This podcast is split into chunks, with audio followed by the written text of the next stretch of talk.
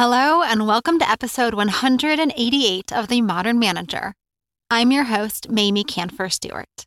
A warm welcome to NUSA MS and Spring B to the Modern Manager membership. There are so many resources and perks for members, but one that I want to mention is the additional podcast content. Members get a private feed right in their podcast app that includes a normal episode just like this, but without these membership announcements and at the end of these normal episodes, they get to hear an additional five to 10 minutes of our interview or of my sharing during a solo episode. So if you are loving this show and want even more of it, go to themodernmanager.com slash join and become a member right now. Okay, today's guest is Matthew Mottola. Matthew is a leader in ethically creating the remote freelance economy. He is CEO of Venture L, author of The Human Cloud, and a Forbes contributor. Matthew and I talk about working with freelancers, how the pandemic has changed things, how to overcome common challenges, and how to optimize the entire life cycle of working with a freelancer, from hiring to onboarding to collaborating and even more. Now, here's the conversation. You're listening to The Modern Manager, a podcast dedicated to helping you be a rock star boss with a thriving team. Whether you're looking to upgrade your meetings, cultivate your team, or grow as a leader, this podcast is for you. Now, here's your host, Mamie Kanfer Stewart. It is such a pleasure to have you today, Matthew. Thank you so much for joining me. Yeah, thanks for having me, Mamie. All right, so we're just going to jump right in because we're talking about working with freelancers today. And I know that this is something that a lot of small business owners, especially, but even bigger companies are now starting to hire more and more of because it's where the workforce is moving. So maybe let's start with kind of what have you learned about the direction of work and freelancing and how that maybe is being changed or impacted by the pandemic, if at all? Oh, I love the pandemic question. Um, it's made my life so much easier. So, in general, work has been shifting from more in office and full time to more sort of digital, remote, but more elastic. And I think there's lots of terms we use. They can be freelance, gig economy, you name it. As a business owner and as a manager, what you care about is you need the right talent at the right time, focusing on the right problem. So when we look at how you're going to get that done, the historical answer has been hire someone full time or go with a very expensive agency. And all the freelance economy says is that there's people all around the world that are ready to work with you in a remote fashion, and we can use software to match you with those people. And that's literally it. And so the pandemic has blown the doors off of all of the things in the way in terms of what leaders would say they couldn't hire a freelancer for because we know remote work works. And so my my life's gotten a lot easier to be honest because 5 years ago I would have to show the you know unit KPIs and some case studies and we'd do a little POC and now leaders just intuitively know, okay, yeah, we can do this remote. And it makes much more sense to go with this freelancer versus trying to find someone full time, especially now with the labor shortage and great, great resignation. So it makes sense that the remote work pieces of, you know, that were blocking the idea of having freelancers all over is gone because you're right. Now we all know we can work remotely. But are there other things that get in the way or other kind of common concerns about hiring freelancers that are are still on people's minds? For sure. So hopefully this is the first aha moment for you leaders out there and because this is going to be your number one challenge that I would hear so much 5 years ago. Now I still hear it. But the number one challenge now that remote work is off the table is the culture piece. And people always say, "Why would I hire a freelancer?" They don't understand our culture or they don't have the proper onboarding. My answer to that is if you structure it in the right way, that's actually an advantage because when you look at innovation, generally it comes from the outside, not the inside. And so that's the number one challenge that I'm sure you leaders out there are wondering. Little ones that I will discuss that you used to hammer me for about five years ago, but not anymore, was things like are freelancers just looking for a job? Are freelancers not good enough as full-time employees or agencies? That is so not true and i think everyone kind of sort of understands that especially here in the us but that immediate one that you were probably thinking of before the show is that can a freelancer really understand our culture? And what about the onboarding? If we structure it correctly that is actually an advantage. So i want to talk about that onboarding piece in context of something larger. Because I, I agree 100% that like you can tap talent across the world, which is so exciting. And you can bring different perspectives and different work styles and all kinds of things together, which, as you're saying, makes innovation more likely or at least is more fertile ground for innovation gets you you know talent or expertise that you would otherwise maybe not have access to depending on where you're located so there's all these great things but then there's all these complexities that come with having some people who are full-time and then some people who are freelancers so it's both like the culture the onboarding but then also like do you treat them the same? Do you make them part of the team? Do you kind of keep them out there separately because they're not really a team member? Do you give them feedback? Like, I'm just uh, thinking, like, I know I work with some freelancers and I'm like, there, I have so many questions about how to actually engage with them in a way that is both respectful and makes sense. So I know I just asked like a monster question, but uh, why don't you start wherever you want to start with that one? I love the how to engage with freelancer question because the answer is really how do you already engage with your employees or how do you want to engage with the top talent that you have? Now, there are legal and compliance guidelines that are in the way. And so, some little ones that I'll throw out so that we start by sort of deflating the mood is that there's some serious compliance risk when you're hiring contractors. And the reason for that is that classification means is someone full time or are they contract? And if you're supposed to be hiring someone or they're doing the same work as someone full time, but you're not paying their benefits and you're not paying payroll tax, then the government's going to come after you and going to say you should have been W 2ing this person, aka give us our tax money. So there are restrictions from a legal perspective when working with freelancers that you could say get in the way to be honest, this depends on how much risk are you willing to take as a leader and how much liability are you willing to take on. So, me personally, I treat my freelancers like family. Um, no ifs, ands, or buts. To me, they're family, they're trusted partners. They're smarter than me in 99.9% of the aspects because think about them as business owners that are the best at the exact skill they do. And I treat them like that. So, like, that's the, the quick answer is that however you want to treat the top talent in your organization, treat your freelancers absolutely no different. The second thing, though, like I said, to sort of dampen the mood, is we realize there are some compliance and some legal guidelines, and we can sort of discuss how to stay away from that. But the third thing I want to bring up that is a myth that we need to shatter ASAP, especially if you want to be a leader that is is really, really, really creating change, is that freelancers are not a show up once, do the work, and leave. Freelancers, when the project ends, will still work with you for the rest of your life if you like to work with them and vice versa. So the freelancers that I have, they're lifetime friends. Like they're going to be at my wedding, to be honest. And I've started working with them when I was a scrappy little 22 year old living in a living room in Silicon Valley. I've taken them with me to startups, to large companies. When I was a PM at Microsoft, I've taken them to my own company. So that's the sort of long-standing thing that I want you leaders to remember is that when working with freelancers, something that is uniquely different, you'll probably work with these people for the rest of your life. And so treat them and, and build relationships like that is so. I mean, that's so different than how we engage with employees, right? Like, very few of us expect to have the same colleagues for our whole life. But to know that you could have a mm. relationship with a freelancer that stays with you for that long, that's really impressive.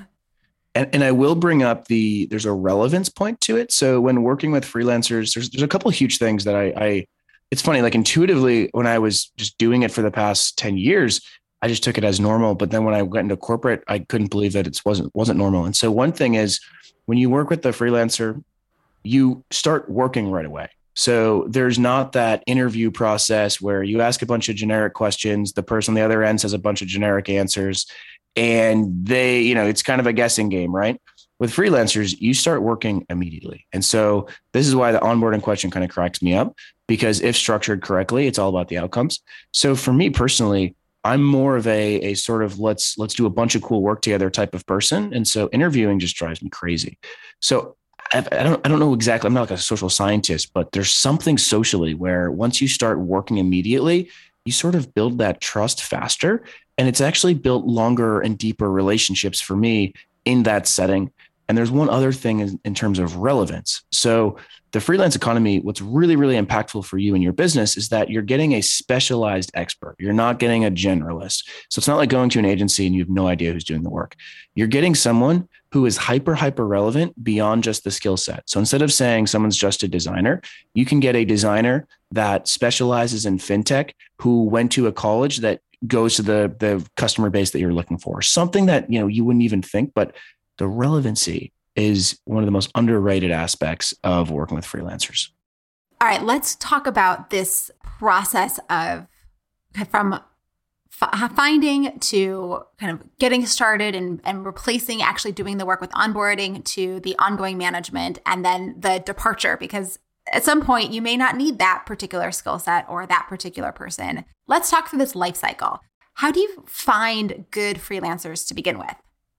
Ooh, this is probably one of the hardest things. And, and you know, maybe because you were discussing, you, you work with freelancers. Finding the right freelancer seems easy because there's over 100 million globally and there's over 60 million in the US alone. And there's a bunch of platforms like Upwork that you can find one literally in seconds. But finding the right one is very, very challenging. The number one problem that I see leaders run into in hiring freelancers is that they don't prepare what's needed to find that right freelancer. And so, what I mean by that is if you need a presentation done, don't just say, I need a presentation. You do have to scope out exactly what you're looking for with comparables so that the expectations are aligned and it's on both parties. So that's the first sort of red flag for you leaders to not do is don't just throw something over the fence and expect the freelancer to magically know what's going on in your head. The second one, though, is being ruthless in terms of vetting that freelancer. And a good, good freelancer will make you learn when you meet with them or talk. And what I mean by that is, is literally just asking good questions. So let's say you put a you you need a, a leadership deck done right now. Actually, here's a really good one from yesterday. Let's say you have a opportunity in Dubai. You have a partner that reached that reached out to you and you really think it's a good strategic alignment. You need to get a deck done though.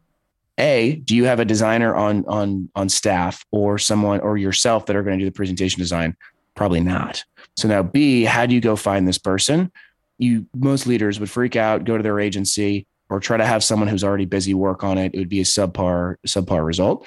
Instead let's start by you exactly laying out what you need. So a a 6 to 12 slide deck for a partner and here's a comparable deck and now either put the the post on a freelance platform or go through your network. But no matter what, make sure that before you sign saying this will be a $2,000 deck or a $5,000 deck, that both parties are aligned in terms of what exactly is going to be delivered and a comparable of what you can turn to to look at to say, yep, this is aligned with what I was expecting. Can I just say that that is exactly the same thing that people should be doing when they're delegating to their own team members, right? Like we have this myth that just because somebody works in your company or you've worked with them for a long time, that they will magically know what you are looking for when you delegate work to them. And yes, in some cases that's true if they've done it before. But if you're delegating something new to a team member, you need to be that clear and articulate about what success looks like, what you're looking for, having that comparable so that they can go and do the work well the first time through and not have it be this very frustrating process on both ends. So, yes, right? Treat it makes sense to say treat your freelancers in a similar way as you would treat an employee and actually vice versa, right? Like yeah. be prepared whenever you're delegating to whomever you're delegating to. I, I couldn't agree more. I think there's something interesting too that I I just took for granted. But when I went into companies, I was like, oh my God, this is so broken. And I think it kind of comes down to the org chart and the fact that if you are a director or VP and you have five to 15 people underneath you, you're kind of able to just do that in terms of just like shoveling something over the fence. And if the person doesn't do it right, well, they're not going to leave, right? Because they're underneath you. Whereas when you're working with freelancers, they're vetting you as much as you're vetting them. And I think that's one very, very important distinction for you leaders out there to know is that a good freelancer, they they don't need you. In fact, they are the reason they freelance is for choice. They want to choose what they work on and who they work with. And so that is one very, very distinct difference is that if you are not a good leader, it's going to be rough for you in the freelance economy. The world is uh, very small with freelancers. There's a bunch of Slack groups and, and increasingly Discord groups where they they know everyone. And I personally love it. Like I think it's a really, really great change. But I, I do. I think there's something to there's some key difference about when there's an org chart versus everyone choosing to work together. Yeah, that makes so much sense, right? That these are people who love what they do and are self-starters. They are, you know, organizing their work around things that they're excited to do and people they want to work with and they can walk away and so it, in some ways right you're getting amazing people and at the same time, you have to retain them because they don't have any need to stick around if they decide that you're not you're not who they want to work for, which is very, very different as you're saying. Okay, so let's go to this next phase, right? You've found the right person, you've delegated the work, you've signed on the dotted line. Do you just, you know, pass over the work now with that you've done the good preparation for and that's the onboarding is doing that first piece of work? Or is there any other kinds of steps that you want to take especially after a first job? Maybe now you're bringing them back to do more and more. Everyone works differently. What works for you right might not work for me. Me personally i'm very very introverted and i very much enjoy working asynchronously using things like Google Docs or even email, and I could work with you for my whole life and never even talk to you on the phone. So people are different. So I want to make sure I, I label that out. One commonality, though, is starting small and building up small but big wins. So you found your right person, you know what they're working on. Don't just immediately give them $5,000 and say, okay, we'll talk in a month, or not really lay out what the next week or two weeks is going to look like start really small. So back to this presentation example. Don't say, let's do all the 15 slides. Say, let's do slide two through four. And a good freelancer probably won't just take the work. And uh, this is the difference between a good and a, and a, and a rough freelancer. A good freelancer won't say yes to everything. They'll make sure they set themselves up for success. So in this example, don't just say, let's do a 15 slide deck. Go through whatever it would be. That would be the, the, the initial. So I personally, I always pay half up front for most of the work that I do, but always, always start small. And now you brought up a point of, okay, you've already worked with this person. If you've already worked with this person, I'm just going to say work the way you want to work. Freelancers are usually very, very flexible and don't think don't try to get too rigid i think that's one big difference with freelancers is that there's no there's no politics in the background right you're not going to upset a, a leader above you by sending an email the wrong way or something like that just just be human, just work, but but start small. Yeah, actually, just having a freelancer do some data transfer for me, and I had her do the first five of the like seventy five pieces, and said, "Hey, I want to see like let's check in after those first five, make sure it went okay." I haven't even met her. I sent her a video instruction showing her how to log into my system and like where to put all the new information. And it was great. And we had a lovely email exchange. We've never talked over Zoom. Like it was, it's working perfectly. And exactly to your point, like start small, don't have to obsess over it and let it evolve. And and having those check-ins gives you the opportunity to step in when something wasn't clear to begin with. And when there, maybe there was some confusion or something didn't work out the way that you anticipated. Yeah.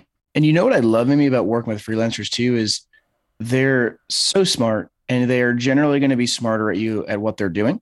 And so don't even try to fake like you know what you're doing. I think that's where most projects go off the rails. So like number one thing is if expectations aren't aligned. The second thing though is if a manager tries to be a micromanager and tries to tell a freelancer how to do the work.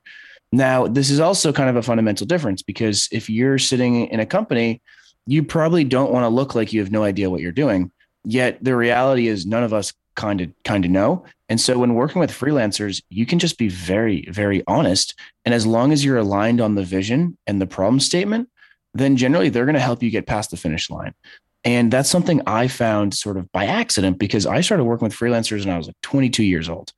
I didn't know anything. And so when I was starting to hire freelancers for things like sales, marketing, product, I in no way, shape, or form could be like, hey, uh, I need you to build this website in this exact way. Instead, I was like, okay, I need this done. How do I do this? So that's a huge key difference for you leaders out there to know is that the freelancers you're hiring, they're the experts. And don't feel like you have to know everything. In fact, it's better if you don't know everything. You just give them the trust to be able to deliver it how they think is best. Okay, last segment here now that we've got these good people, they're expert in what they're doing. We are giving them the space to do good work. We're giving them the guidance that they need so that we can get back what we need. Do you start to bring them into your team? Like, I am imagining that, and I have clients who have this kind of situation where they have a few full time people and then they have some freelancers, and sometimes they're working together on projects, but sometimes not always. And they have weekly team meetings or they'll do, you know, team events or team other kinds of stuff. And there's always this question of like, well, this freelancer isn't my employee, so should I make them come to our weekly team meeting if it's only partially relevant to them? Do I have to pay them their same very high rate for their, you know, very fancy work that they're doing because some freelancers are paid very well because they are really good experts. But sitting in an hour long team meeting isn't necessarily the same as, you know, coding a website or doing some incredible graphic video work or something like that. So, how do you handle this like ongoing relationship between your freelancers and your your team members and kind of building this cohesive unit or not? It starts with structuring the projects in the right way. So, the team meeting analogy I love. And what I will call out is when you said, Do I make them go to a team meeting?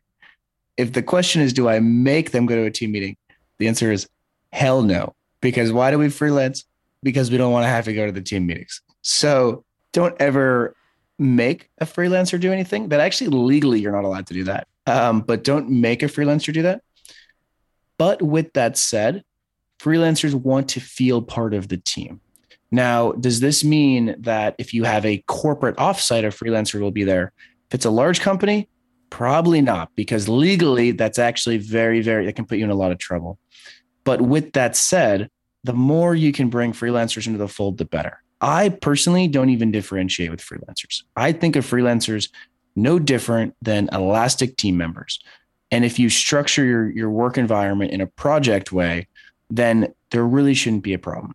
Now I know where this gets sticky is exactly what you just brought up about you know things that are company wide and don't don't tie to a specific uh, specific team. In those situations, just talk with the freelancer. I think this is where freelancers are very realistic. Freelancers sort of know that they're not a full-time employee. But to be honest, like I I think of my freelancers as experts that I will take with me in my own expert journey. So I actually think of them above employees because employees, especially if you're working at a company that you don't own, you can't go hire those employees within a year of when you go to your next company. Whereas my freelancers, I take them with me every single place that I go. So that's my general advice when it comes to, you know, how do you go from one successful project to working with them forever?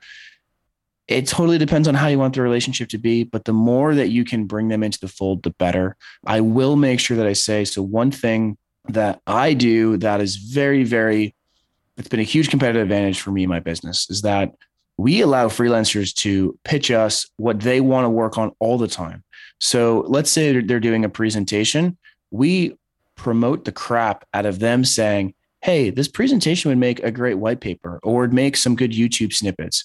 And so let freelancers actually dictate opportunities that your business might be missing out on because you just don't even have the bandwidth to think about that.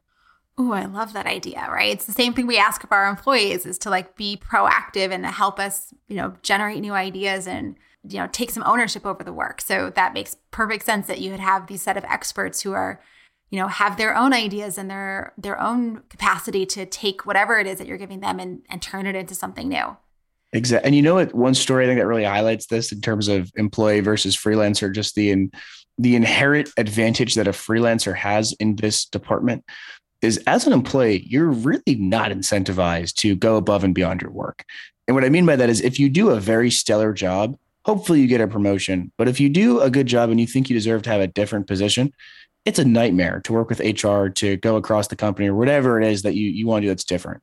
And I remember early on, because I, I always freelance, but I'm sort of like this hybrid, right? Of like I freelance if I need to jump into a company, I jump into a company. But early on, I was at a, a startup, ironically, and it was, it was above 100 people. But I created this new offering and it hit over a million in pipeline and it needed a new role. So as I would jump in as a PM versus just being in sales. But the amount of HR struggle and sort of political bureaucracy that was required to for me to become a new role, it was ridiculous. Whereas if I was a freelancer, we would just say, "Hey, let's uh let's try this out and let's start with a $5,000 contract." Okay, let's sign it tomorrow. So there's like this inherent advantage that freelancers do have where they're faster in every way, shape, and form, especially if you have to deal with an HR department. All right. Well, we are sadly at the end of our conversation. I know there's so much more to talk about on this topic. But can you, Matthew, tell us about a great manager that you worked for and what made this person so fantastic? Hmm. Leanne Skull, she was my my boss at Microsoft. She was the greatest or is the greatest manager I ever had the reason really comes down to empathy. I think there's that what's that cheesy quote that's like it doesn't matter. People don't remember what you say, but how you made them feel. It's it's so cheesy, but it's so true. And Leanne just everyone around her she made better. And one of the huge things that I'll never forget was when I was going across the company to get things done, all I had to say was, "Oh, Leanne's my boss," and people would open up the doors because she had helped them prior. So, Leanne, if you're listening, thank you. You know I owe the world to you. And uh, for those leaders listening, Leanne was the most empathetic person I've ever met in my life. Wow, I love that. And where can people learn more about you and keep up with your work? Start with LinkedIn. You'll find me there, super easy. And then with the book, you can just search Human Cloud Book. You can get it wherever wherever is best. If you love Barnes and Noble, you can find the nearest one near you. If it's not there, give me a holler. It should be. And uh, no matter where you live in the world, you also should be able to get the book through Amazon. Thank you so much, Matthew, for this conversation. It was super fascinating. I definitely learned some good things that I'm going to apply immediately with the freelancers that I work with. Awesome. Thank you for having me. These resources are available to members of the Modern Manager community. So to join, go to themodernmanager.com slash join. And if you work for a nonprofit or government agency, you get 20% off of any membership level. All the links are in the show notes and they can be delivered to your inbox when you subscribe to my newsletter. Find that at themodernmanager.com. Thanks again for listening. Until next time. Meetings are one of the most critical components of healthy collaboration, and teams are at the heart of how we work. Meeteor helps you use your time in meetings productively, build healthy relationships with your colleagues, and move work forward. To learn how we do it, visit meeteor.com. That's M E E T eor.com. You've been listening to The Modern Manager. You're already becoming a rock star boss of a thriving team, I can tell. To ensure you never miss an episode, subscribe to the show in your favorite podcast player and join the mailing list at mamieks.com slash podcast. That's M-A-M-I-E-K-S dot com slash podcast to get show notes and other special content delivered directly to your inbox. Thank you so much for listening. Until next time.